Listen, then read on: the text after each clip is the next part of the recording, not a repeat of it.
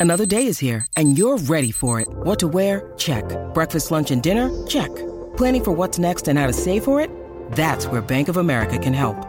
For your financial to-dos, Bank of America has experts ready to help get you closer to your goals. Get started at one of our local financial centers or 24-7 in our mobile banking app. Find a location near you at bankofamerica.com slash talk to us. What would you like the power to do? Mobile banking requires downloading the app and is only available for select devices. Message and data rates may apply. Bank of America and a member FDIC.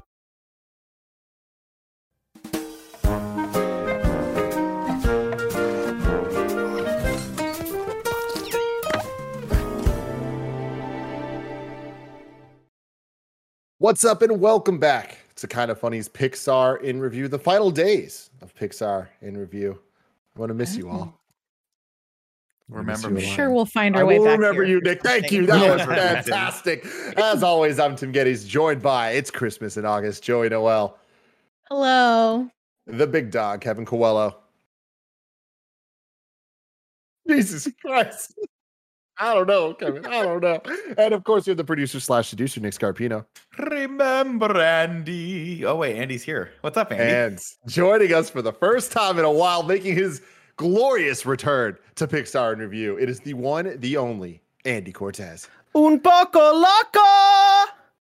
Nailed it. Nailed it. I never in my life, Andy, thought there'd be a movie that focuses on Greedos as much as this. so many. And I remember seeing the theater for the first time and just being like, oh, a little piece of Andy will always live with me. God damn, it's so good, dude. I love it. I Nailed love it.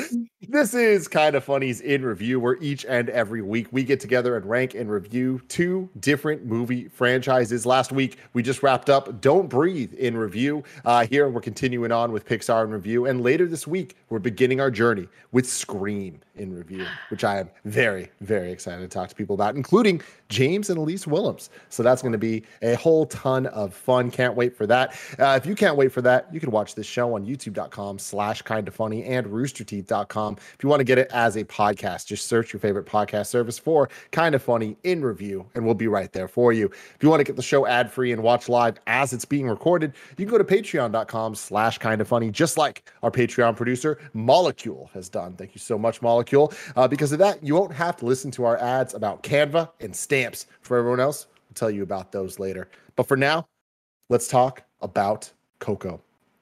With a runtime of one hour and 45 minutes, it was released on November 22nd, 2017. Uh, it was an active production between 2011 and 2017, making it the longest production schedule a Pixar movie has ever had. So that's kind of kind of fun facts for you. It was directed by Lee Unkrich, an American director, film editor, screenwriter, and animator. He was a longtime member of the creative team at Pixar, where he started in 94 as a film editor. He later began directing, first as co-director of Toy Story 2, and he continued to go on to co-direct Monsters, Inc. and Finding Nemo. And then he made his solo directorial debut with Toy Story 3 before doing Coco. So this man's got the stuff, everybody. Yeah. Oh yeah. What No a wonder. movie. He's somebody Pixar wants to stick around for sure. Well, after working at Pixar for 25 years, Son of a Unkrich bitch. retired in January 2019 fucking bitch. to spend more time with his family. So It's hey, like I he had a planned run. the music was done once again by who, Nick? Paul Newman. Michael Giacchino, the legend, wow. who actually actually makes a semi cameo in this movie. The uh, conductor Ooh. of the the orchestra during Yeah, the big snaps his Ernesto butt. thing Oh, what was uh, modeled after after our boy Michael Michael G. So that's wow. cool. That's really. Nick, would a conductor actually snap his stick like that? Is that, That like is- a move? That is something we're taught, but it's only to be used in the rarest of circumstances. Wow. When you Are you a conductor? someone- I used yeah, to conduct a band. he Yeah. was the he did the triangle. Remember? Oh, that's no. Do I remember So, that? Maybe Michael- not. No, Kevin. Kevin just decides to muff jokes every once in a while. But yeah, I, I was in fact the the, the conductor of the band for a long time. Uh, Michael Giacchino, like I said, did the music for this, but he was not alone. Uh, there was a, a lot of different Mexican musicians that were involved in the entire score for this process. And on top of that, Kristen Anderson Lopez and Robert Lopez uh, did the hit song "Remember Me." What about Mario Lopez? What was he doing? Mario Mario Lopez, Lopez. not involved. Not involved Oh, in wow. I hear that. I Damn. hear Yeah. they texted a him and he was like, "I believe in you guys," and that gave him the extra oomph they needed. Yeah, They're, exactly. they're like Mario, we need you. You you got that youth. You still look like you're 25, and he's like, I thought this was an animated movie. What would you like, yeah. Andy, what would you do if you texted Mario Lopez and he just sent you all every season of Saved by the Bell on DVD? Oh my god, in 4K remastered. no, it's in standard definition. Yeah, Damn it. give. Uh, but Kristen Anderson Lopez and Robert Lopez, uh, you might know them from what, Joey? High School Musical, the musical, the series. Frozen. Frozen is what I Ah, was they're the looking for. got They they're the Oscars, right? people that made uh, Let It Go. Obviously, won a lot of records and, and Oscars and this and that. Um, Remember Me also got the Academy Award for Best Original Song in this. They also did all the music for WandaVision, all the fun theme songs. and- Oh, Agatha all along and all that stuff. So they're pretty damn dope. Uh, this one had a budget of $225 million. Coco's the first film with a nine figure budget to feature an all Latino principal cast. So that's really cool. And a box office of $807.8 million. It spent more days number one at the box office than any other animated film in the 21st century. Uh, this film My opened God. in Mexico th- three and a half weeks before it opened in the US, where it surpassed the Avengers, the first Avengers, as the country's highest grossing film of all time. Wow. Um, in terms of awards, this one was a banger.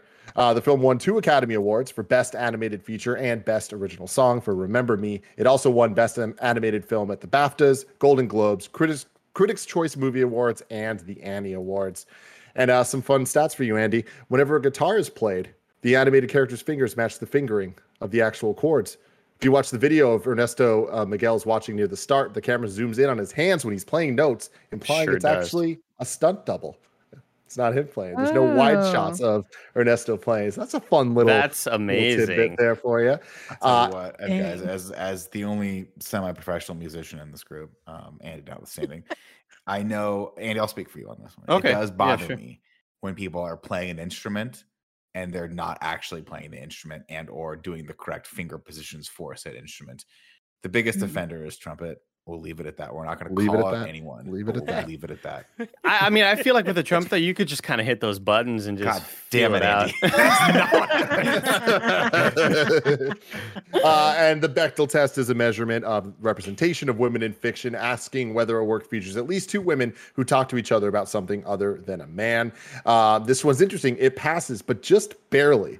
There's actually only one scene uh, where they where there's two women talking to each other, and it is with Mama Coco and her daughter uh, towards the end. Um, but I would have thought this was a slam dunk, but uh, it, it wasn't. Uh, but they did it none. now, does it count as a man if it's a little boy they're talking? That's and that's that is some because levels it- of it was- complication. does. It's always my interpretation that when they say talking about a man, it's be- it's a romantic, thing, and it's always about the, the guy. And in this Mhm. one, I think Mhm. it's different when they're talking about their child. Yes. It kind of is a conversation if like one person is clearly lost and doesn't know what's happening.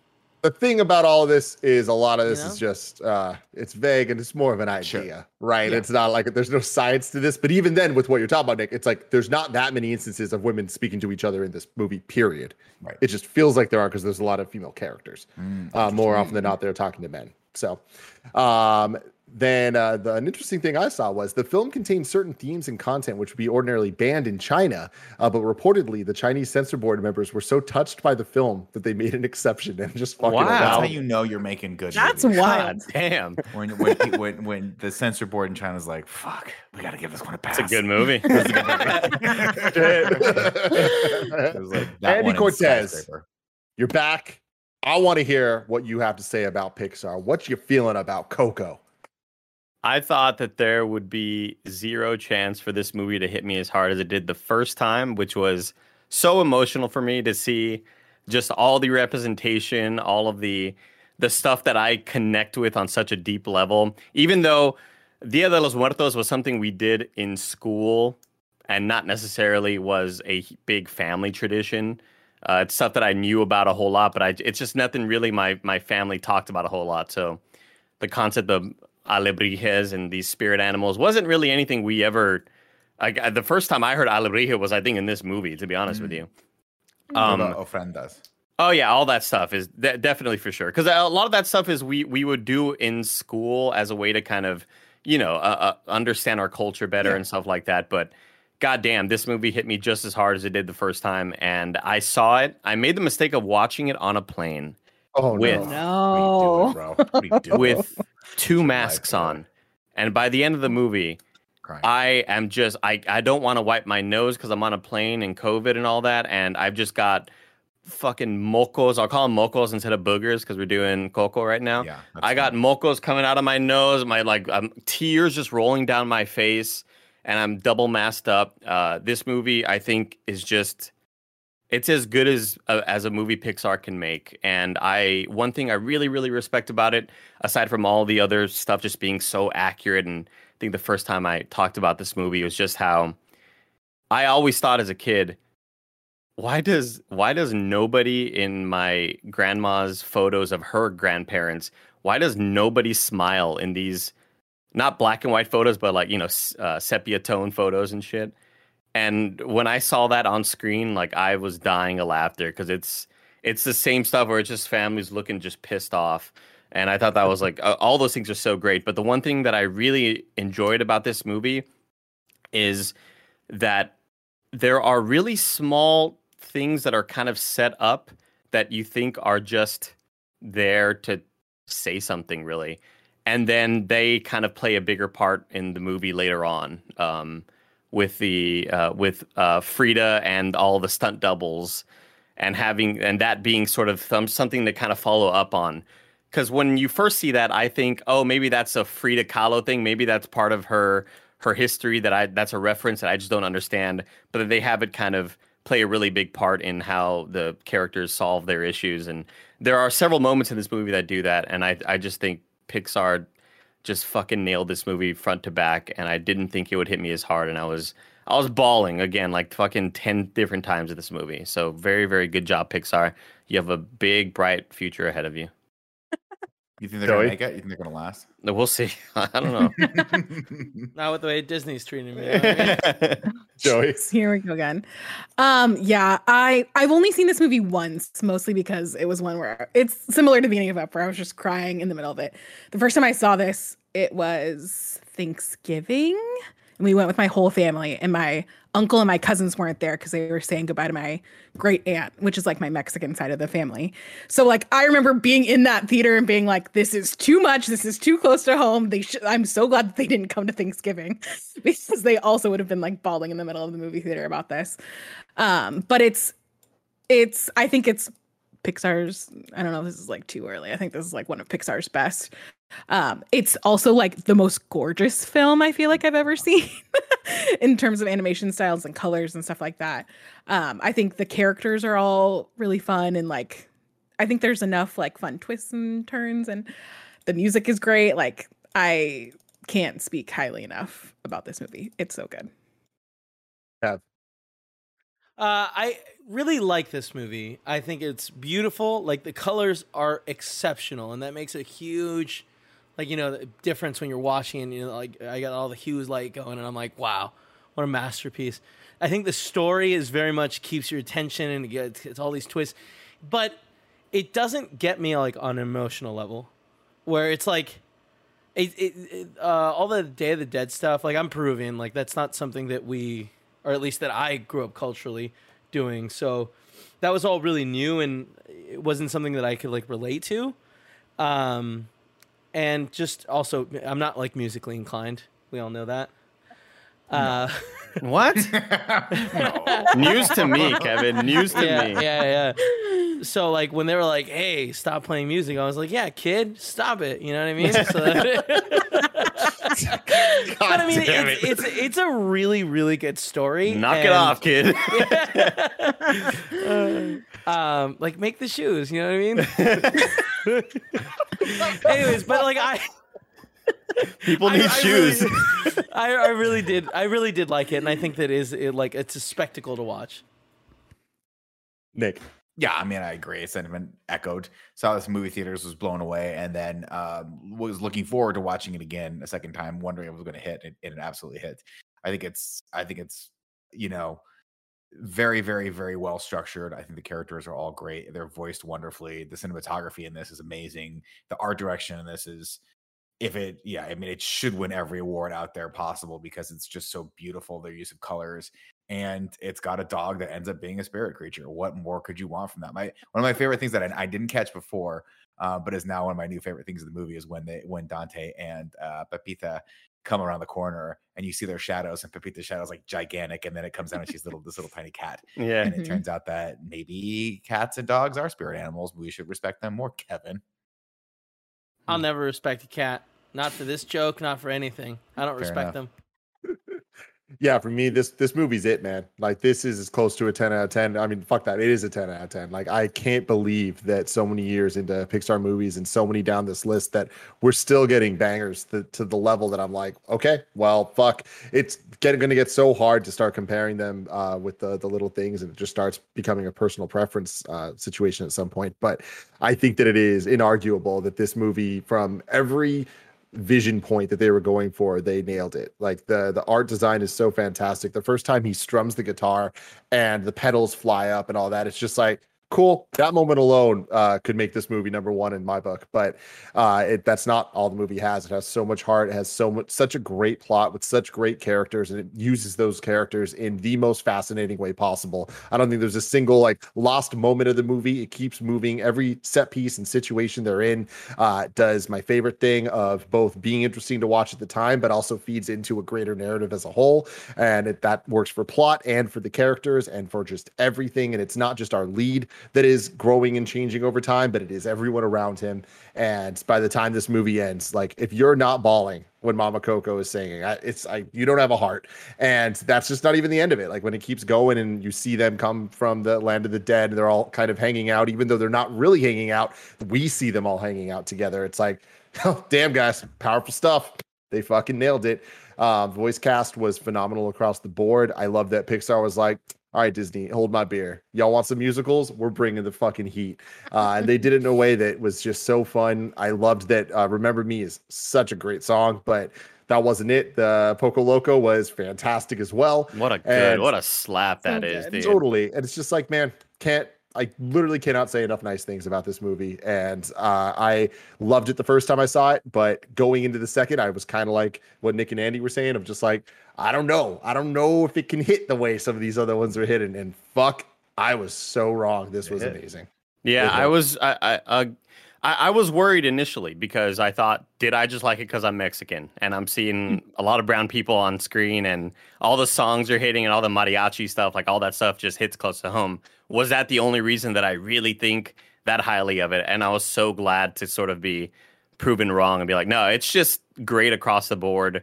And again, yeah, like you mentioning right now, um, Mama Coco hitting those when she starts to come in with those lyrics, like God damn, it's so Damn. good. And the movie's full of purpose. Again, Mhm. you mentioned it already, but there's so many moments on screen that just seem like this this is a line we're throwing out, or here's something we're kind of pointing out. Um, but it's largely going to serve a better purpose later on in the movie, and I, it's just so smartly written in that way.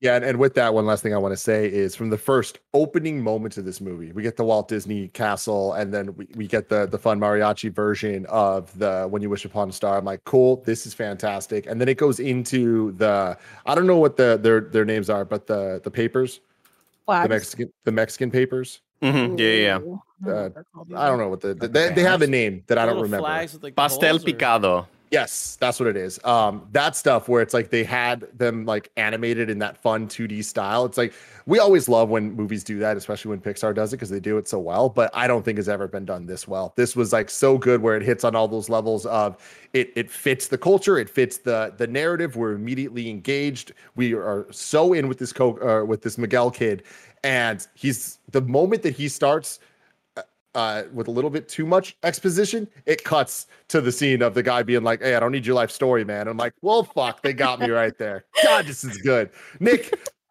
let's get to the plot once Andy gives you the song.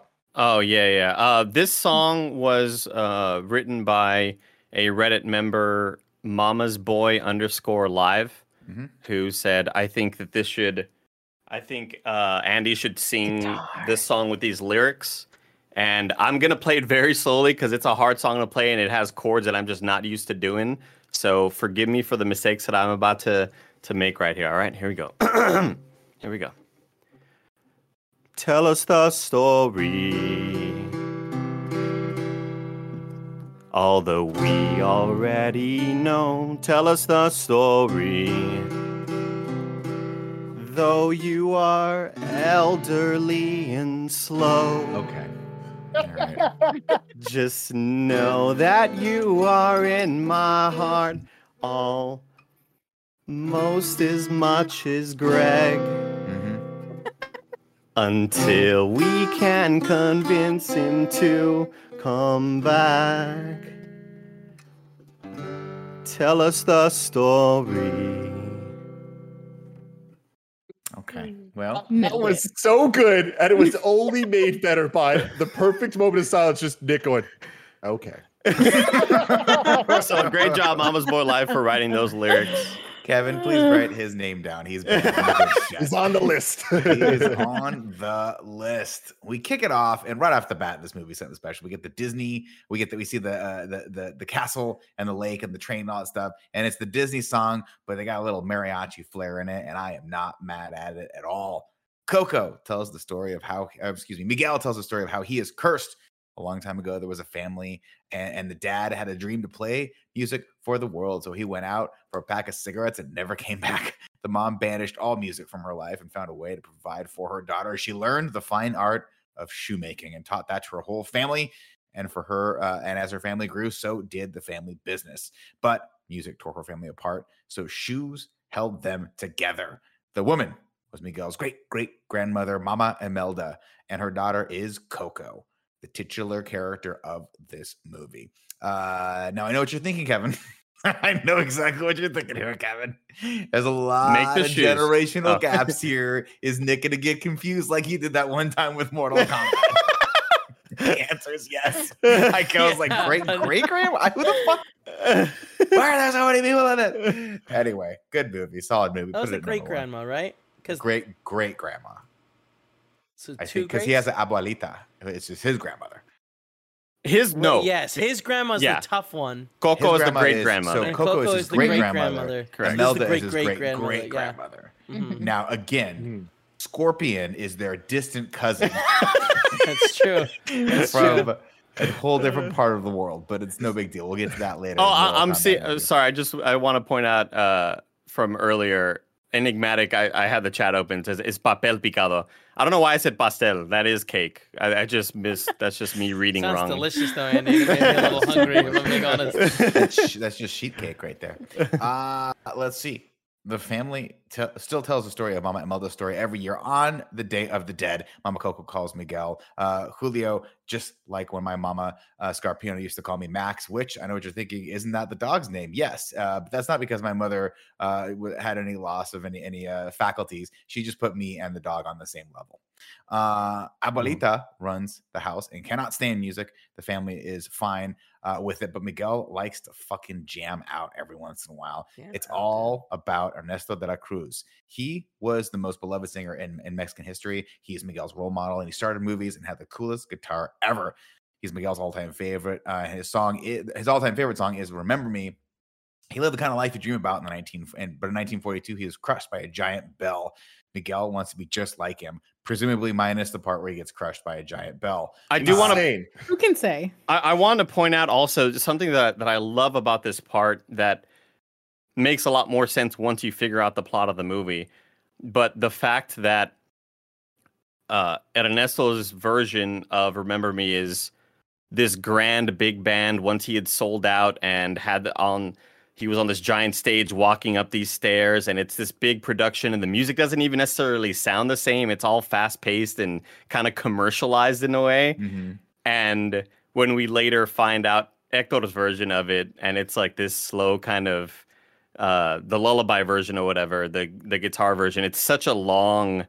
It, there's such a long distance in between those two songs stylistically, and it's just really cool to me that when when uh, uh, Ernesto de la, Cruz, de la Cruz was really big and famous, that you could tell totally had just sold out and they were just playing this on like on big ass stages at festivals and shit like that. So I love how they kind of made that a a a big point of emphasis right there. Uh, Miguel wants to be just like him, and he gets the feeling that they're connected somehow. And then we cut to that part where uh, he's shining or he's doing the shoes for one of the mariachi. He's like, "Kid, don't tell me. I want to know your life story. I just want your shoes shine here." Uh, but he tells Miguel that there is a uh, music competition and talent show in the square that night. Uh, we offers to give Miguel his guitar to play.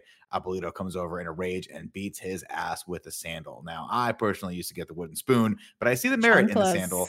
It's softer and it Mm, I stings got the more. wooden I think, spoon too. to the leather. They break though. Once They you get- do. Whereas the sandal has more of a whipping action. So I can understand the merits of that for sure.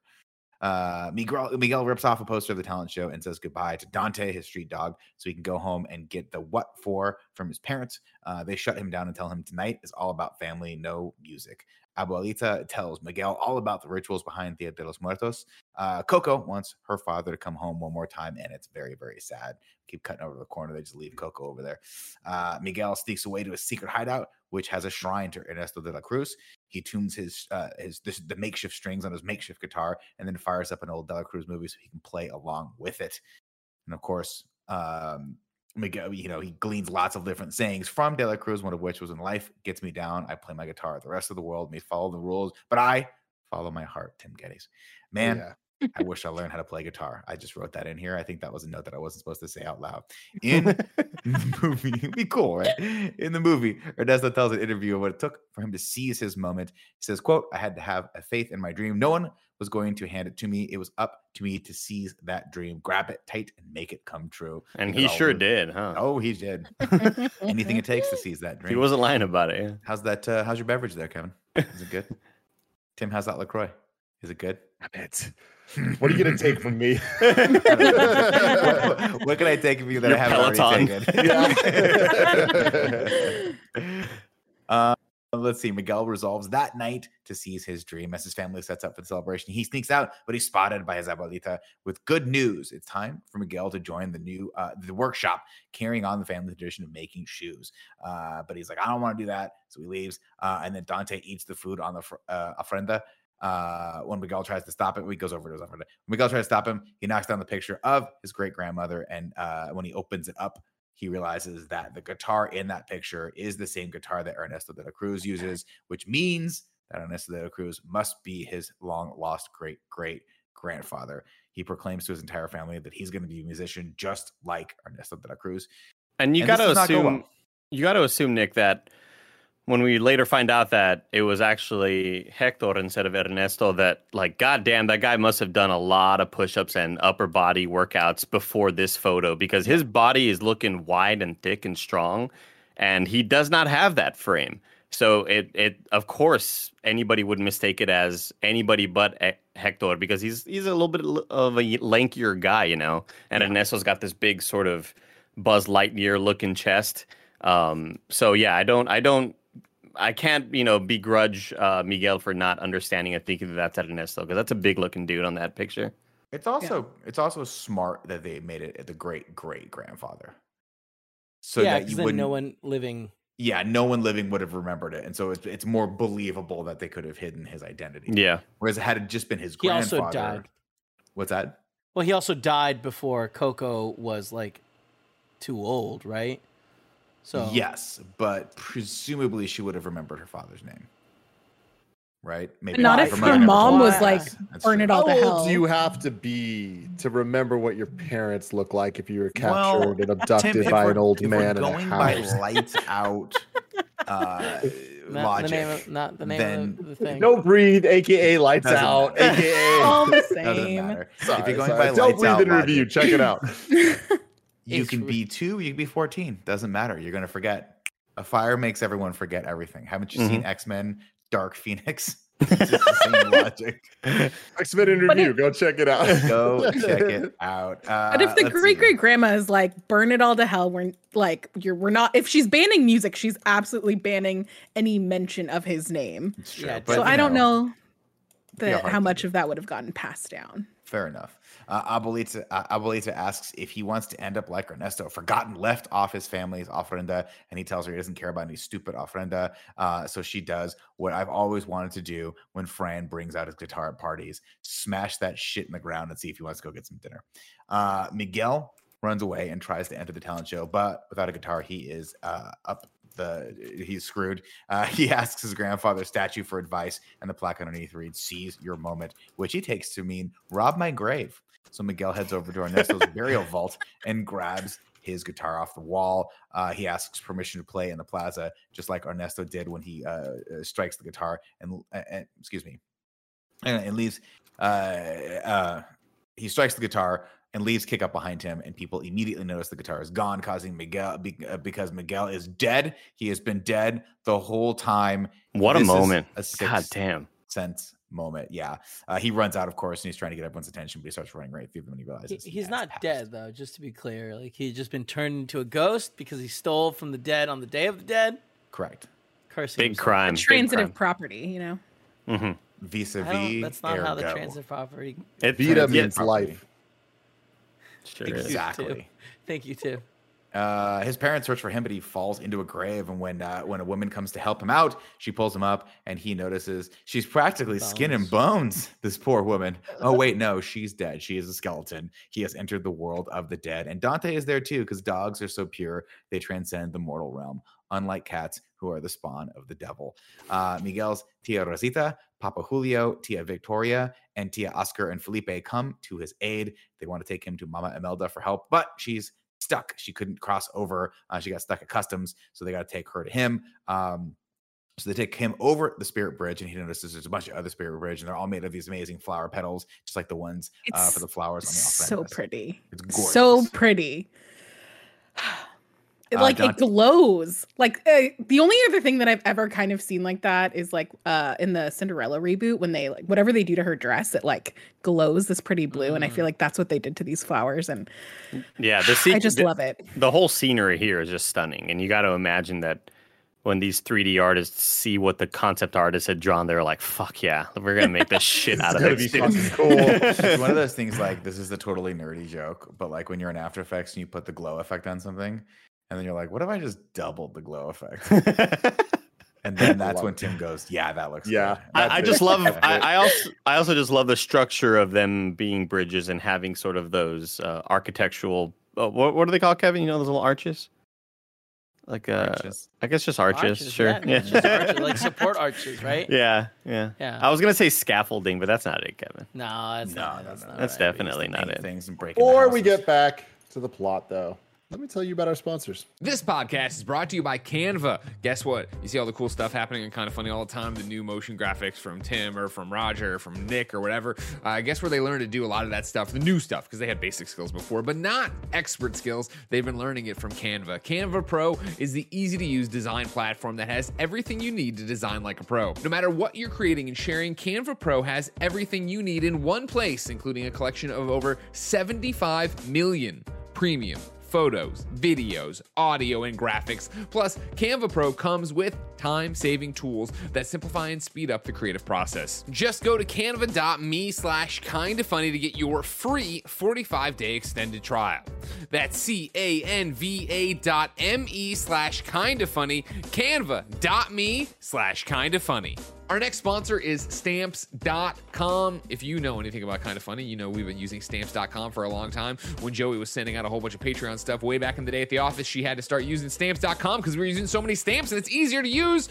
Stamps with stamps.com. Uh, you can mail and ship anytime, anywhere, right from your computer, send letters, ship packages, and pay less, a lot less, with discounted rates from USPS and UPS. Stamps.com saves businesses thousands of hours and tons of money money every year. Stamps.com is no brainer, saving nearly 1 million small business owners like you time and money. And with their switch and save feature, you can quickly compare carriers to find the best rates every time. Stop wasting time going to the post office and go to stamps.com instead. There's no risk, and with our promo code kinda funny, all one word, you get a special offer that includes a 4-week trial plus free postage and a digital scale. No long-term commitments and no contracts. Just go to stamps.com, click on the microphone at the top of the homepage and type kinda funny, all one word. That's stamps.com, promo code kinda funny, stamps.com. Never go to the post office again. Are you talking about a flying buttress? That's the only thing that's I remember from history one of them, Joe. architecture. That's kind of like one of them. Keystone? I don't think that's Keystone somewhere in here.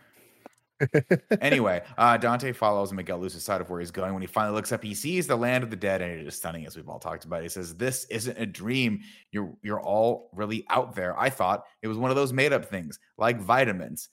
and his uh, and his aunt goes, uh, Miguel, vitamins are real. He goes, Yeah, I'm starting to think so.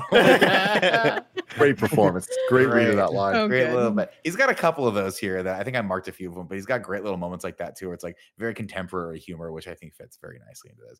Uh, of course, he sees the al uh, bri- how do you say that? Alebrije.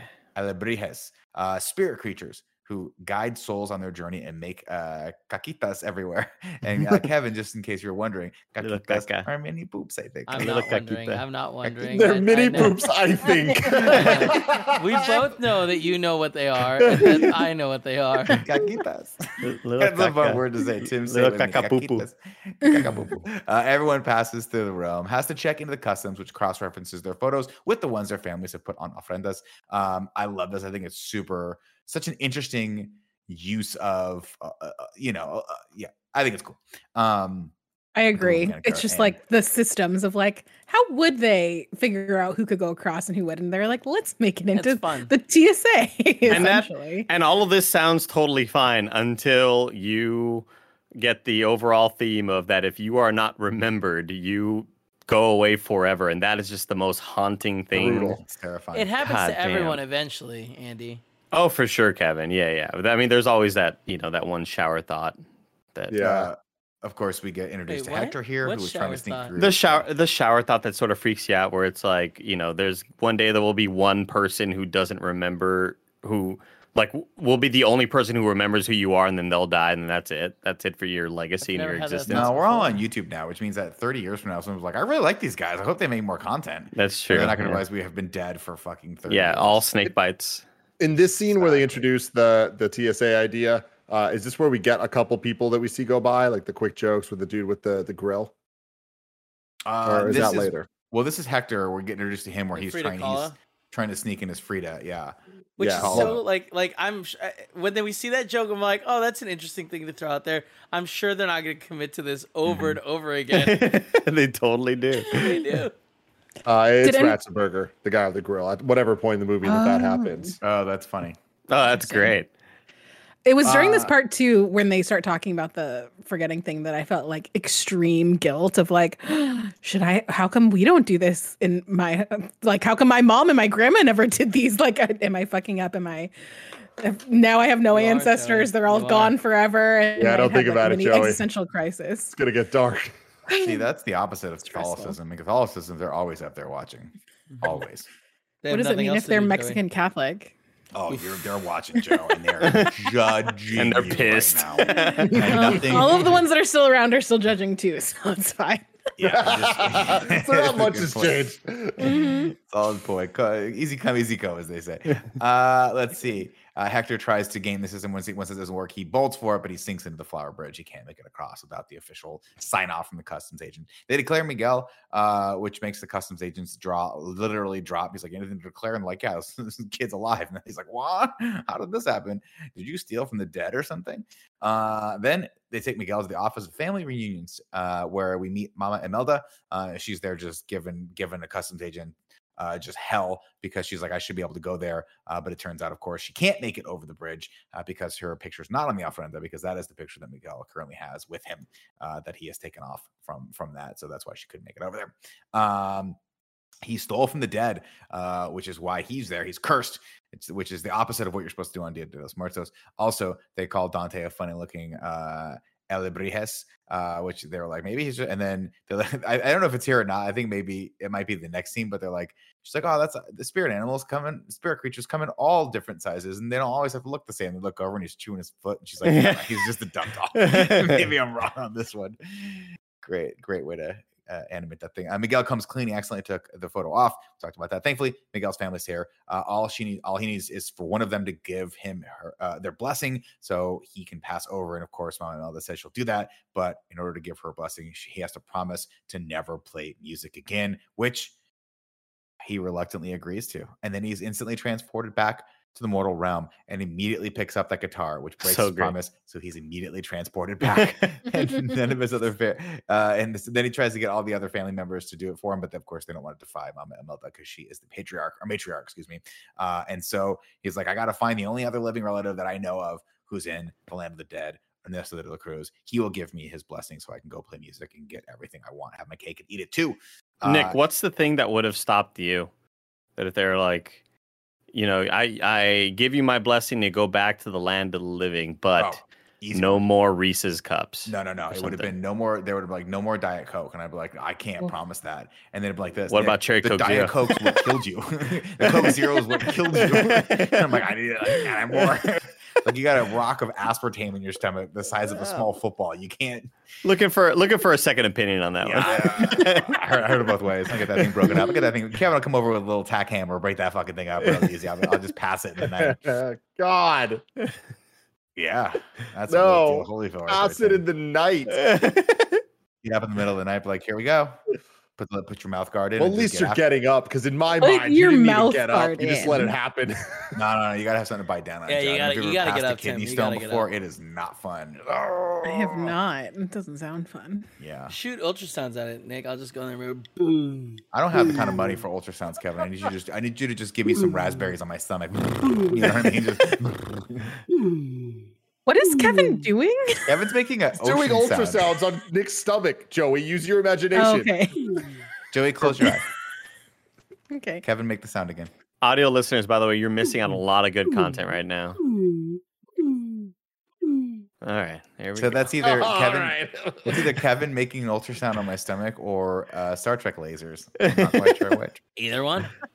Uh, Hector and Miguel, he overhears uh, Hector, of course, saying that he knows Ernesto de la Cruz. So they strike a deal. Uh, uh, Hector will get him back to the living world if Miguel agrees to put his picture on an ofrenda so he can pass back and forth because he desperately wants to get back there for some reason. Uh, meanwhile, Mama Melda calls in uh, some help in the form of her spirit creature, Pepita, who is freaking an, an enormous cat like uh, creature, which is awesome. Um, he get uh, let's see, Miguel Hector gives Miguel his picture uh, of when he was a mariachi. Uh, they head over to uh, Cichi's, I think is how you say, or, or studio, and Dante gets into a, a- scuffle with Frida Kahlo, and you're like, oh wow, they're really they're doubling down on Frida Kahlo. That's hilarious. And yep. At first, I was like, this is genius because you just have a little cameo where he's he's dressed as her, and then they actually have her, and you're like, that's hilarious. And then she plays a pivotal role in the third act. You're like, that's pretty awesome. Uh, uh, let's see. Uh, Frida shows Miguel her new studio and it or her new show that's going to open the the gala event for uh, uh, Ernesto de la Cruz, and it is insane. Miguel tells her she should get a little bit of music and gives her a couple cues that she could do, which she very much appreciates. Uh, and then uh, Miguel, let's see. Oh, she, excuse me. Uh, as Ernesto rises from the ground, Miguel is disappointed. Ernesto doesn't do rehearsals. That's the whole point of why they went there. Um, Ernesto apparently is halfway across town at his part at his pre-party, and he's like, "Damn it, that does sound cool." Then This whole everyone- scene spoke to me. I don't even need to go too deep into it. Obviously, love production, love this type of dumb epic for the sake of epic t- bullshit. And their whole introduction to this ending with him popping up and it not being him, and like her eventually just being like, "I want it on fire," and like all the improv and art stuff. I was like, "This is just so fucking good job, Coco." Uh, then a bunch of uh, the people there, a bunch of musicians call Hector Chorizo, and he's like, "Why? Why do they keep calling you that?" And apparently, he died because of some bad chorizo, and everyone laughs, which is totally the kind of thing people would do. The only way Miguel is getting closer to Ernesto tonight is if he wins big music competition in the square, but first he'll need a guitar. Hector asks why Miguel would ever want to be a musician and spend his life performing like a monkey for a complete strangers. Uh, but Miguel dismisses him. He says, What do you know? You are no musician. Hector's like, Well, I am actually. Hector takes Miguel to the place where everyone's uh, being forgotten and asks for chicharron. Uh, Chichi, as he calls him, is now ha- is not happy to see Hector. so uh, sad. but he's fading and this is where we get introduced to the idea that if if no one remembers you in the mortal world uh if you're not put on an ofrenda that you uh you die forever we call it the final death and so he asks uh, hector to play him one more song uh as he fades out and goes on What the fuck, movie. Pixar? Mhm. Again, there's some rules to this shit. You either break our hearts in the fucking beginning of the movie and let us get over it, the end of the movie so we can think about it later. You don't just get to randomly one third in just be like, boom, here's a fucking moment that you don't see coming that takes the concept they've built so far and just immediately is like, no, we're gonna take it even further. It's gonna Mhm. fuck you up. Good for them, man. And it makes you feel all the feelings about a character you've known for 0.5 seconds. Exactly. But I do love Chicharron, so there is something about that. I thought about getting some. I mean, it's better to have loved than lost than to have never loved at all. yes. you know? Yes. and oftentimes when I eat too many Chicharrones, I lose them very, very quickly. I pass them in the night. Mhm. Uh, God damn it. Something else being passed in the night.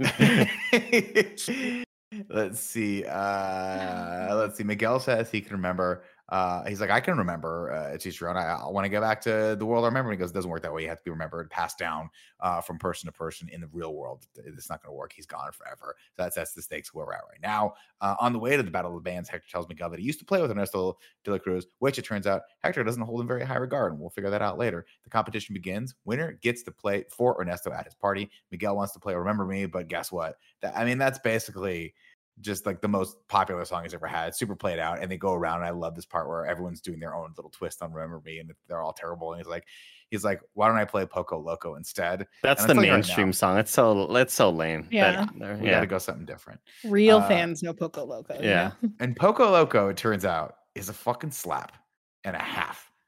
But we'll get to that in a sec. Uh, Miguel, let's see. Uh, Hector freaks when Miguel tells him he's never performed before. And he goes, If I can't go out there and play one song, how can I ever be a musician? I don't just want to get Ernesto's blessing. I want to prove that I'm worthy of it.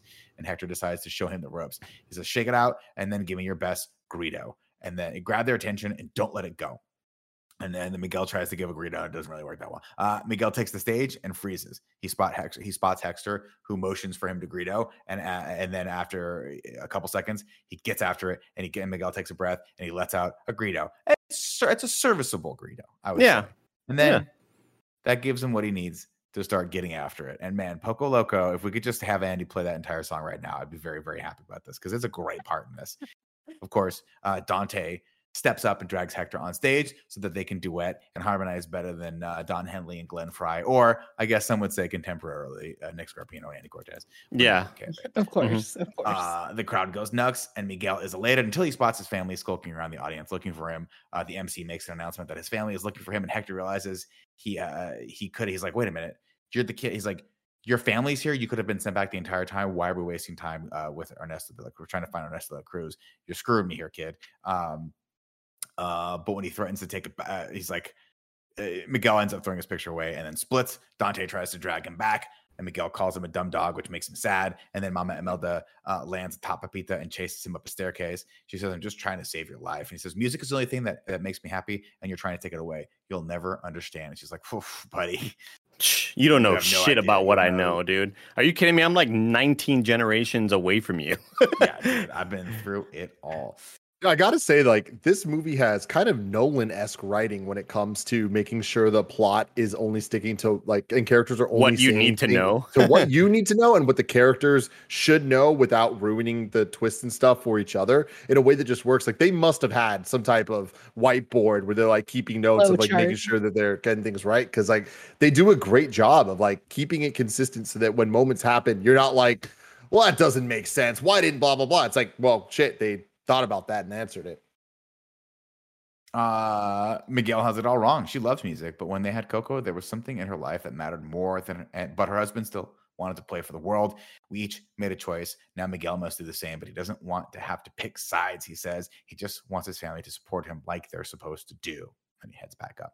Uh, he heads to the party and tries to get in through the door. Uh, by saying he's related to uh, to Ernesto, and the guy's like, "Dude, everyone says that." They all try to get in. Rookie mistake. He gets bounced. So of course he spots the Should other have asked for. Mike. I was Exactly. I, I I was was gonna gonna say the the Wayne's World line that was better than Joe. And Wayne's World Nick when he's like everybody's girlfriend's in here. He's there. like, "My girlfriend's in there." uh, let's see. Uh, rookie mistake. Of course, he spots the other band, the one that actually won the competition uh, from the square, and asks for a favor. And they sneak him in in a tuba. Uh, Miguel spots Ernesto and heads into the party, which is more impressive than he has imagined. But unfortunately, loses Ernesto in all of the uh, the, the epicness. Uh, love that there is a pool shaped like the the guitar, which is super super cool and super chic. Uh, so he heads up to the balcony to get everyone's attention, just like he learned in the prior scene, and starts playing. And then he gets Ernesto's attention. Before he can make it over to his great great grandfather, he falls in the pool. Ernesto, being a good stand up guy, jumps in after him uh, and pulls him out. But when he does, uh, all the paint that Hector had put on him to disguise him as uh, a de- one of the dead wears off, and he realizes it's the boy from uh, that everyone's been looking for. Uh, but But being the big ass celebrity he is, he's like, "Don't worry, like it's all good. You're my grandson. Yeah. Whoa, like, what a cool. that must feel awesome in that moment. super cool, right? And it's like, wow, it's like Elvis Presley just said, Nick, Yeah. you're my grandson. Super cool, man. I'd be like, cool. Can I have some money? Give me some money. Elvis Uh, Presley died with like 50 pounds of shit in his body, right, or something like that. Yeah, that's why you No, got I to think he had a heart attack. passing things in the night. He was No. That's not on- how but- he died. No, it's, I'm not saying how he died, but he died with like a big load of shit in his body. Like, I, 'cause don't- I mean, he was taking a shit, right? we all Died have in the shit in bathroom our body sure. right now. Yeah, they found him on the pot eating some fool's gold, I think, which is Hmm. like a which is like What's peanut butter gold? sandwich. Fool's gold is like a it's a sandwich. It's like It's a like- bread with like butter and, and peanut butters and stuff like like, deep that. on fried, like peanut butter jelly sandwich, right? Yeah, basically, right? while and on the was like, toilet, gonna- it's replacing it. yeah, yeah. Here's the problem, right? He was like, "Ah, my stomach hurts. I think I got a big old ball of stuff in there that I need Kevin to come over and break up." And Kevin's like, "I'm sorry, I'm too busy on the West Coast. I'm breaking up up a company." Nick's. I'm breaking up Nick's uh, belly of aspartame. aspartame. it was like I'm Elvis Presley. I'm, I'm more important than Nick will ever be, and we all have to agree on that one. Uh, let's see. Uh, after Ernesto, as Ernesto kind of This sandwich is nuts, by the way. I just looked looked up this fool's gold sandwich. yeah, it's You take a loaf of Italian bread, you coat it in butter, and you bake it. Then you hollow it out and coat it with an entire jar of peanut butter, Hmm. an entire jar of jam, and you stuff it with bacon. yeah, that was his like favorite snack apparently. Fool's Gold. That is a crazy sandwich. I think he had a heart attack. I think he had a heart attack on on on the pot. He was trying to get it all out, and it just Yeah. wouldn't move. Anyway, now that we've grossed out the audio listeners, Yeah. uh, Hector once again dresses like Frida Kahlo to sneak into the party while Ernesto shows all of his friends his great grandson. So gross. Miguel asks Ernesto if he ever rejected or regretted choosing music over everyone else. He says, One cannot deny who one is meant to be, and you, my great grandson, are meant to be a musician. We cannot belong to one family. The world is our family. He invites Miguel to the Sunrise Spectacular show, but the boy has to get home before he turns to a skeleton forever. Cool little scene where he pulls up, he like pulls up to show him, and like his skin's translucent. I and you love like, that his effect. and stuff. That's super cool. You know what it kind of Reminds me- of? Back to the Future. No, I was well, Oh. yeah, I guess that too. I was gonna say um, Sacha Baron Cohen's character in Luca. Oh my god. that that that underwater creature from the deep that has this he has that translucent skin. body you could see his heart beating uh, that's that what it scene reminded me so of Much. Um, let's see. He uh so Ernesto grabs a flower and gives uh, his blessing to Miguel, but the scene is interrupted by Hector. Uh Ernesto is taken back by the appearance of his old friend, but it turns out that Hector wrote all he's like, listen, man, this guy's a bad guy. I wrote all of his great songs, and when he died, he took credit for it. And then Miguel puts two and two together uh because he says, I would have moved heaven and earth for you, my old friend. And Miguel's like, wait a minute, there was this show in there was a there was a part in a movie where a character said that right before poisoning the other character and then hector thought about it and he's like holy shit he that's exactly what happened to me and i thought it was bad chorizo this whole time no one's eaten chorizo in all of mexico because of this story and Mhm. now we can enjoy it once again um hector attacks ernesto and security is called in and taken away and then he tries to gauge whether or not miguel's going to be cool about this and miguel's like Yeah. I am not going to be cool about this. So Miguel calls in uh, his security as well and throws him into a watery pit alongside Hector. Of course, Hector is breaking down now. He's starting to fade because no one remembers him, and he should have listened. And, and Miguel's like, "It's all my fault. I should listen to my family." And then Hector flashes gold and collapses to the ground. He tells Miguel all he wanted was to tell his daughter her papa was trying to come home. He just wanted to see his daughter one more time. Of course, his daughter is Coco. And What a goes, moment. Oh, I am so stupid. Mm. He says, even if I never get to see Coco in the living room, I thought at least one day I could see her here and give her a hug. But she's the last person alive to remember me. Uh, that moment she's gone from the living world, Hector, of course, will disappear forever. Uh, he's like, I even wrote her a song her. once. They used to sing it every night at the same time, which I think is just the most adorable and amazing thing ever. And he says, I want to sing it to her one last time. And that song, of course, was Remember Me. You A gonna say, Gav? weird, a weird song to sell, sing to your kid as he's falling asleep or she's falling asleep, right? No, because you sing it to her and then she sings it. The, I thought I thought it was endearing because like wherever he's out in the world at ten o'clock, they both sing that song, knowing that they're both singing the song to remember each other. Oh, all right. I, I That didn't was the get whole point that. of it. I thought Well, they stopped doing Sorry, that it's not about making shoes, Kevin. I mean, Coco. We some all know that Coco made a lot of shoes, so like it's fine. Coco's. Yeah, that uh, you know what it Poco, reminds me of? Poco Loco is going to be called Loco Patito, Kevin. Zapato. Yeah, you Loco got that. Patata. There you You're saying a lot. Zapatito, zapatito. Uh, let's see. Um, Uh, remember, yeah, we get a really cute scene where Hector sings to young Coco, and it's very, very sweet. Of course, little flashback scene. He says, "He stole your guitar. He stole your songs. You should be the one the world remembers, not De La Cruz." And then, of course, Hector's like, "Look, you're not getting this. I didn't write Remember for the whole world. I wrote it for Coco. I'm a pretty sore excuse for a great grandpa." And then Miguel's like, another one of those fun lines. He's like, "Are you kidding me? A minute ago, I thought I was related to a murderer. You're a total upgrade." He's like, then he says, My whole life, there's been something that made me different, and I never knew where it came from, but now I know it came from you. I'm proud to be your family. And then he goes, You know what? I'm proud to be your family too. And then they just grito the fuck out. Fuck and it's yeah. Awesome. Uh, then Dante finds them and leads Mama uh, Imelda and Pepita to them, and they're saved. Dante turns into a legit spirit guide, and it's amazing, even though it looks exactly the same. But he's like hypocolor now, and he's got these little tiny uh, wings that are hilarious. I like that Um, it freaks out when it when it's happening. You know. Yeah, he's like, I don't know. what's Very self-aware of it. Yeah, it's freaky. Yeah. So I know, got it's painful. this was something that was a little unclear to me both times I watched it. Did he die here? And that turned him into it? Like, did he choke on his tongue? Because the whole movie kind of keeps hinting that like he's almost gonna die a couple times. Like, there's the the first time he's biting on his leg and he like chokes. Then when he's like when they're under the tunnel, he like almost dies again, and it cuts away. And it almost like the uh, Hector's given a speech that really makes it seem like they're gonna cut back to him and he's dead. But then this time he like chokes on his tongue, and then then he turns into colors. No, No. he was just like he gained his wings. You know. yeah, I thought he like just an gained his wings basically from he like he Because all been a- pets are ready to be angels. exactly. Yeah, because I think at that point Dante had just been this ugly, gross mutt, and then at this point was like, uh, "Right, I'm serving my purpose now. I'm gonna pop the fuck off, dude." Just because something lost all of its hair doesn't mean it doesn't have a purpose anymore. Okay, it doesn't mean it has to be Mm. ugly. Let's just remember that. as Now I what? go Now okay, but what height are we talking?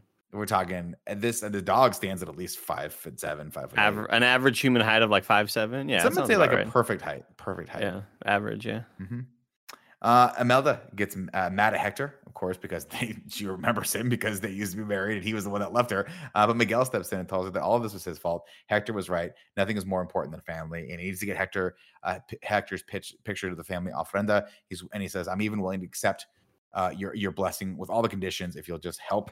And he tells his great great grandma that Ernesto is to blame. She's like, she, I love this moment too. She's like, he, it's not Hector's fault. Ernesto killed him. She murdered him. And Mama Imelda's like, that's no excuse for Yeah. not coming home. I'm That still not- pissed. Being murdered is not an excuse for for not coming home. I'm still mad at you, and it's a great little endearing moment.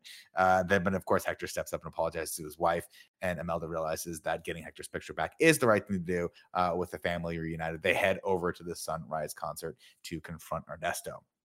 Uh, Frida's show opener is bonkers, and the crowd is bewildered. Uh, Miguel and the family sneak in and uh, with, I guess, disguised as their backup dancers and run into Ernesto, uh, who Imelda knocks silly for killing the love of her life. And he's like, "Oh, you, I'm the love of your life." And Hector, she's like, "I'm still mad at you. Shut up." um, but then, of course, Ernesto uses that opportunity to Very bolt. cute. This is my favorite quote from the whole thing. It's just like so perfectly encapsulate my family of like, Mhm. yeah, I'm still really mad at you. We're gonna talk about that later, but like you're still family, so yeah, I still love you.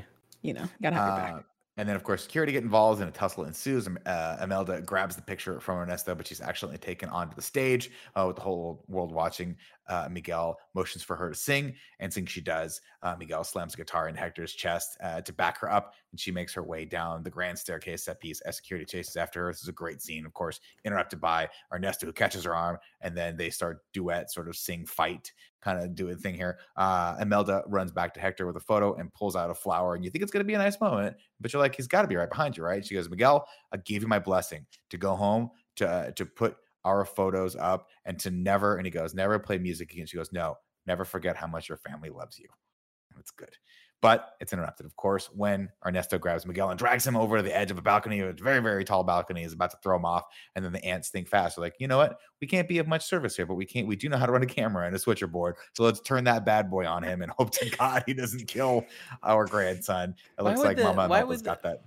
The main switcher not have uh, someone live directing, you know, or switching. Where's the TD? I don't know, man, but he's not. think he He's went to the probably just like, yo, they went off book. They don't- we don't need shit. Who the hell knows what's happening right I now? There's know. random people coming on. They're not doing the songs we practice. Who cares? Kevin, the camera guy was the same one that was with us when we were with Shaq I and knew interviewed it, him. yeah. Just pieced out. Yeah, I Went to saw lunch. Shaq in a, in a Papa John's commercial the other day. I was like, Shaq was Shaq, like an hour late. That was Shaq's fault. Yeah, you're right. Shaq you're right. doesn't care about your time frame. And also, we handled it. I, I handled the We got it, we got it. Yeah, We got there. Uh, of course, he's like, "Hey, man, I'll do whatever it takes to to like you, you know you got to do whatever it takes to fucking achieve your dream even- and protect it at all costs." So he just tosses Miguel off of the side of uh, the building, and of course, uh, Dante rushes to help, but his little wings can't get it done. So Pepita has to step in and save the day, uh, swooping in to save Miguel a split second before he smashes on the pavement below. But unfortunately, Hector's photo falls out of his pocket. When Ernesto returns, Do you think that would Uh, have killed him? Uh, Probably. I always think that, right? You see this in movies where the, the impact is like you're going then this way, and then someone takes you this way, but it would still jolt your spine. but I mean, like- Oh yeah. Jesus. He's like that's is he like his physical body is there and like it would have had impact oh, the floor? fall. Yeah, I don't know. I don't know. because it's I- like I- or does he? wonder the can he just thing. not die there? I think he just needed to get like it was just going to be hard for them to get down to him, so he was going to die because the sun was coming up. I don't know. It was very. It was. It was dramatic. Don't ask Mm. questions. it Mhm. was dramatic. It certainly had me on my toes. Yes. Uh, when Ernesto recruits to the stage, the crowd boos him, and Pepita punts him into the bell, which crushes once again crushes down on top of him like it did in real life. Uh, Hector falls to the Hold ground. on, no, I'm sorry. I'm sorry, Kevin. it, it had you on your toes. And then I said, "Tippy toes." Yeah, The old phrase, "Have me on my toes." had me on my toes. Yeah. Uh, Tim, I- Uh, I'm reading a, a little Pixar theory here that says that you were mentioning Dante's tongue, and apparently there's a part in the movie where he licks paint, and Yeah. they're saying that that's what kills him and makes him a spirit guide. See, that's what I'm saying. There's like I don't think he five moments throughout the movie where it's like it teases his death, and then it seems like that time he literally he dies by choking on his own tongue, which is like I the lamest way. Eat, I think you can eat a lot of paint and like still be okay. Let's like, do it 'cause right kids now. in the '60s Facts ate a bunch cap? of lead, lead paint, bunch of lead paint. You'll pass it in the night. Don't worry. You know, it's not good for you. The lead chip thing is is No, bad. it's bad for you. Oh, there will be long, yeah, long lasting Yeah, effects. but like also like a dumb dog's not gonna like, you know. But also, like he was, he was guiding. He's been guiding. Yeah, he Miguel earned his wings, time. Tim. Like, Yeah. don't make this about the things real world. dying. Yeah. You always want to That goes way. back to my question of can you die if you're in the spirit realm if you're not actually dead? Because at the end, he's back in like the normal world with the Well, the, kitty. the only reason he was Right.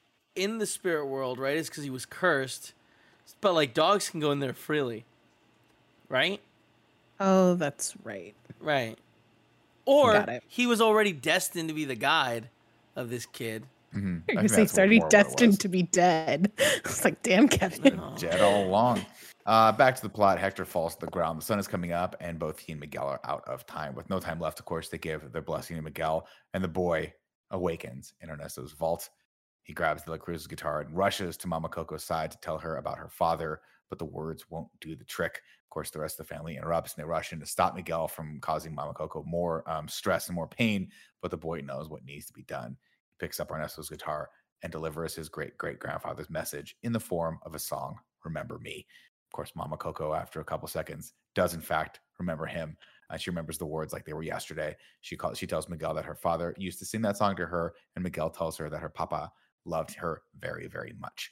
And then, of course, uh, Coco reaches into her uh, bedside drawer and takes out a small diary full of poems and letters her father had sent her over the years. More so, she pulls out uh, the torn part of the photo that Miguel has been uh, carrying with him, which shows her father's face.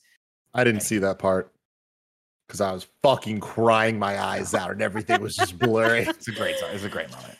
Yeah, I, I am. Yeah, midway through a flight from Houston to San Francisco, just straight up like, like just ugly crying, open mouth, but you can't see it because I'm masked up, and it's just I tears are rolling down my face, and I just hope that the guy next to me isn't like really worried about me. But then I assume he looked and saw Coco and was like, he's I get it, Got you, bro. I get it. I understand it. Uh, let's see. One year later, the town honors Hector for all the songs he had written, which uh, he wrote in in poems and letters to uh, his daughter, presumably before they came out. This is a little part we gloss over here, but the whole town's like, "We honor you, we believe you." Uh, and Miguel tells uh, his little sister about the importance of the ofrenda, just like he was told at the beginning of the movie. These aren't just pictures; they're our family, and they're counting on us to remember them. Abuelita comes in uh, and puts a picture of Coco next to that of her father. Oh, another moment. Coco has passed on. And then Well, we we, get the, we knew get she was really close, right? No, yeah, but like it's just five. like oh, No, just right, the you're right. Final moment, you just know? having that happen. Like it's not like we even saw her a whole lot in the movie. It just hit me again. I'm just like, got another wave. Let me get my fourth mask and put this shit on. But see, I love how they they so quickly celebrate it though and turn the Yeah. sadness into a, a good thing. Yeah, Uh, of course, over in Land of the Dead, we do get that resolution. Hector finally gets to cross over and visit his relatives, and he is joined by his wife Imelda and their daughter Coco. Uh, and they hold hands. To, he gives her a hug finally, and they hold hands together as they cross over the Flower Bridge. And Why then- is oh, Coco super old? yeah, It's- Kevin. It's like the Anakin Skywalker You know what I mean, thing. right? What Skywalker. version of Anakin are we putting in as a Force you ghost? think it's The one dealer's choice because grandma, grandma is like young or great great grandma. Yeah, but then it would be weird when when when Imelda? Miguel dies and he's old, and then his great great grandmother's a child. It's like this is super confusing to everyone. You you you just the age you are, and when you die. That's No Isn't that what it is though? Is I there think anyone? that's what it is. Yeah, because No, everyone Im- everyone we know the source of death. It is how they looked then. Yeah, but No, Kevin's saying why why wouldn't she be young? Why couldn't she be younger if she wanted to? Well, I was saying Grandma Imelda, right? Mm-hmm. That's her name. Mhm. She she like seemed like she was maybe in her mid forties. Everybody died at the age of 40 like, back then. She definitely she definitely died like at That was 100. 1942, man. People died when they were 20. yeah. Yo, there was If- bells dropping left and right, man. We if, don't know. Yeah. if you live to the age of 60, you're lucky.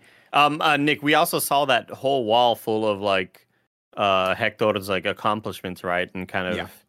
um and then all, Yeah, the- all, the on there we also yeah, we also see that part of the diary where it's like Hey, chorizo isn't da- actually dangerous. You can eat it now in Mexico, and everybody celebrates. like, They're like, "Oh, "Oh my That's thank why God!" for Day of the Dead, I knew it. I knew it was chorizo. bullshit. This guy Yeah. did it. Um, over in the land, uh, let's see, uh, over in the land of living, Dante and Pepita cross over uh, too, and they're back in their dog and cat form. Cool part where they're uh, where Pepita has a big Amazing. shadow. I talked about that at the beginning. I thought that was really nice. Mhm. And then uh, they walk around the whole family, and we see both the living and the dead as they're all intermingling and hanging out and celebrating as Miguel sings to all of them. The end. God Not damn. the end. Because then we get the banger version of Remember Me by Miguel, and it's so good. Yeah, that is a good point, Joey. You're right. Recuérdame. Oh my God. Seven syllables in the middle. You need five for the first and last line. If you're not poetic, no need to fret it. Haikus don't need to rhyme. Haiku in review. Haiku in review. I'm so happy you're back, Andy. We have been Me butchering too. butchering that recently, so uh, uh, this is good. Tim made Uh, the rest of us sing. It was not good. you can go to patreon.com slash kind of funny to write your review in haiku form, just like Zayd Wilson did. For music, he strays, but for family, he must say, please, recuerda me. Ooh, that's a good one. That was tight. That was tight. Uh this is not haiku. I don't think you understood the assignment, Stefan Stevens, but I'm gonna read it. Un poco loco, Coco gets me every time. I cry and I cry. Please remember me every time I say goodbye till I final die. Miguel can now sing of his lovely family. Team, do the right thing. This is number one in our hearts and memories, like Mama Coco. Okay, so I guess that was like four haikus to make one bigger message to us Oh, about sounds like haiku. he Got really it. got it then. So yeah, yeah, there we go, there we go. The Voltron Um, of haikus. Let's The see, Voltron and then haikus, that's right. Good, John. Oh, this is guys, prepare for this one. Pizza Bagel writes in. This movie means the world to me as it came out almost a decade to the day that my father had passed away. My haiku is from my dad Alfredo. With love from Gordo, let music carry you home. Remember Fredo. There we go. There we go. Wow. There we go. That brought a Tear tear it to my eye. I've, Just I've a little bit. all over this Just a little bit. Uh, Miss Right? Ladies writes the plot in haiku, of Fernandez. course. Miguel. sleeves. loves to play, but hides passion every day. Family says nay. to the show he heeds, but where? No, no, no, no, heads. To the show he heads, but where does he go instead? The land of the dead. Looking to be blessed, but can't follow her request, sets off on his quest. He reaches his goal, but when secrets take their toll, finds truth in the hole. Ernesto, rotten. Family, Hector's gotten. Gone, not forgotten. Not forgotten, dude. Ooh, there we go. Thank you God so much. for damn, that. dude. Uh, before we get to Regu Bagu, let me update you guys with the Pixar theory from the nanobiologist. There's a recurring theory that every single Pixar movie is connected in some way. Here's the big deep dive red string everywhere theory for where Coco fits into the big picture. Before we dive into anything, let's take another look at Inside Out. That movie covers two things. One, emotions drive our actions, and two, our memories and emotions are extremely interconnected. They're two sides of the same coin. We've had lots of movies so far cover just how powerful emotions are, but this one covers the power of memories. Similar to emotion in the universe A113 creates life, memory basically creates an afterlife.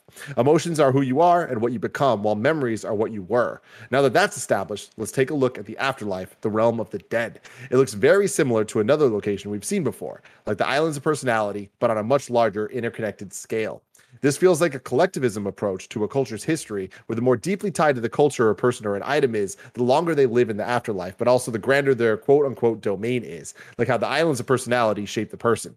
Basically, uh, it's a al- alternate realization of mementos. Finally, let's go back to our friend who likes to play Bing Bong. Bing Bong.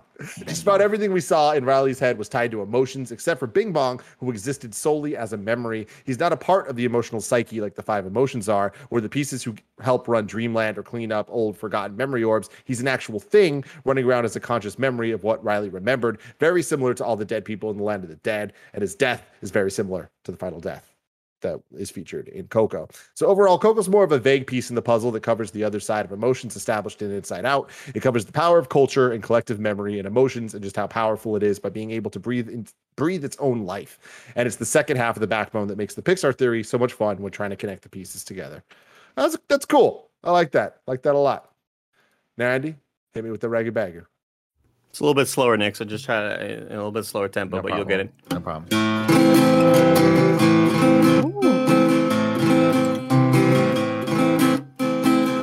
Ragu. Is it still going or okay? No, hey, what's up, everyone? Welcome to Rat Guys Talk Bad Guys for Pixar in review. Uh, number one on the list is Lotso. Number two, prospect Number three, Newswater and Randall. Number four, Hopper. Number five, Ercole de Visconti. Uh, number six, Syndrome. Number seven, Muntz and the Dogs. Number eight, Ego and Skinner. Number nine, Darla and Barracuda. Number 10, Woody, Sid from Toy Story 1. Number 11, Gabby from Toy Story 4. Number 12, Hardscrabble and uh, The Roars from MU. Uh, number 13, Auto from WALL-E. Number 14, Mor'du and the Witch. Uh, number 15, The Muddy Water and the, the Pterodactyls from The Good Dinosaur. Uh, number 16, uh, Chuck and Hubris from Cars. 17, Jackson Storm and Sterling from Cars 3. Uh, 18, Axlerod and Lemons from Cars 2. Uh, 19 is Joy and San Francisco from Inside Out with an asterisk. Then again, number 20, The Fear of Getting Lost in a Department Store uh, from Finding Dory, uh, which also has an asterisk because those aren't, those aren't real. Where do we want to put real. Ernesto de la Cruz? I Pretty uh, up there Yeah. for me. I think definitely above uh, the bad guy from Luca. What was that? I have seven? it in between Hopper and Ercole on my Yes. personal perfect. list. Perfect. then. That's I what like thought. that. What do we agree. think? We I'd like go that? higher than that. I would I'd put it under Prospector in Toy Story 2. All right, who thinks? Let's do a vote. What We have to number is that? now. Sorry. What number So four? it would be with- number three. That would be number Got it. three. So who thinks uh, uh, Ernesto de la Cruz is a better antagonist than Ercole Visconti? I agree. Uh, what Yeah, about Hopper from Ants? Keep the hands up. If it's Hopper from Ants, you think it's better? I like Hopper better. Yeah, me too. All right. Well, there you go. There's Then only me and number Andy that thought that. So yeah, number Ernesto five. de la Cruz. Boom. Boom. Boom. So Boom. before we bring up the rankings, Oh. Andy has not been here. Right. I've missed out on a lot. And what were the last two one movies? I didn't even watch him. He's won his battle with the snakes. There were casualties on both sides, but we're happy that Andy's here. Finding Dory. Fine. Uh, I, I want to give my know. thoughts on Finding Dory real quick, Go uh, for it. Tim. I, I wrote a little bit of a almost 30 second review type thing. Uh, Did you know that some sharks can fall asleep with their eyes open? Wish I could have done that while watching this movie. Finding Dory more like I find it boring.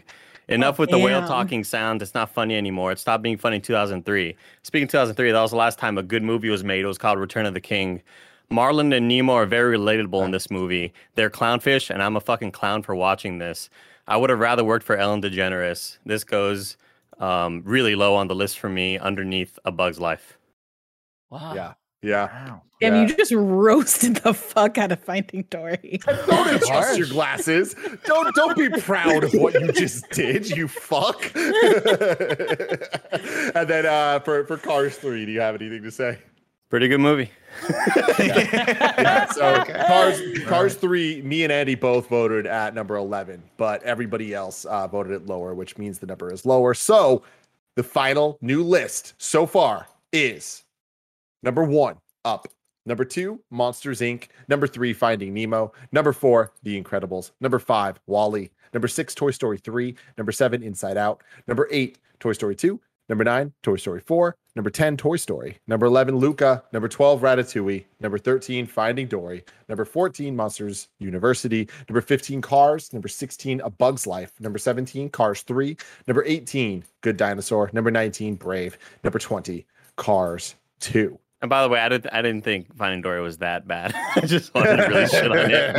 what? That was your I just actual really opinion? like this movie. I just really wanted to shit on it. But I, I do think it's wild that you all have Cars 3 this low. Like this movie is definitely the most improved of any of these, and I think it should be way higher. Y'all are crazy. Crazy, I say. Crazy I like Fox. Agree. I'm happy Good Dinosaurs are real low. Terrible movie that it was. what Accurate about Raptors. yeah? What about Coco? I'm gonna start off. Uh, this is my number one. I I'm surprised Wow. that anything was gonna beat Finding Nemo. Surprised anything was gonna beat Monsters Inc. Surprised anything was gonna beat Up. Uh, but this I, I really think that it, it does everything Pixar does at its absolute best. And you know the Joey mentioned it earlier, but this is the most beautiful one, and I think that it the last couple we've talked a lot about the melding of reality like the real looking animation and like still having character and how cars 3 did like a much better job than some of the other ones. Uh but with this i think that it's unmatched in in terms of style and substance. Wants to go next. Um, I I I like this movie a lot, but I think for me, I'd put it at number six, right under WALL-E, which uh, is our rifle number one. You know what I mean? Thank you. Mm-hmm. I put this at number one. This is uh it's one of those weird ones where what's the rewatch factor? Monsters Inc. I think is a funnier movie that I'd rather just kind of watch to lift up my spirits or whatever. But this movie is just so complete and has so much purpose. And they just did a banger of a job with the story and kind of making all those threads connect in a meaningful way that just didn't feel cheap or faked or whatever. So yeah, this is an uh, easy number one for me, and I'm so happy that I thought it was as great as it as it was the first time. I think it's hard for me to put anything above Up because I love Up so much, but I So think good. that this movie is way stronger in the villain department with Ernesto de la Cruz and how that all wraps into the story versus Muntz and the Dogs. I don't think is as compelling of a villain, um, and the fact that the music in this is such a banger. I think all of that being said does edge it above Up. nick scarpino tough. It's tough. It's real tough. Because I'm with Andy like that. I think the rewatchability of like things like Monsters Inc. and Incredible is just more fun. But I do think this is just a far and away better movie. It's, it's more complete movie. So I would probably put it at. Hmm. I mean, I think it's better than Up, so I'd put it at number one. there we go number one coco you know the rest Two minutes. I'm not reading it Lazy again. bastard. Same list with Coco on top. Like, come on. Anyways, uh, we are going to return later this week with the beginning of Scream in review. And then next week, uh, we're in our final stretch of Pixar in review, where we're going to be doing um, Onward. And then the week after that, Soul to take us home. Until next time, I love you all. Goodbye.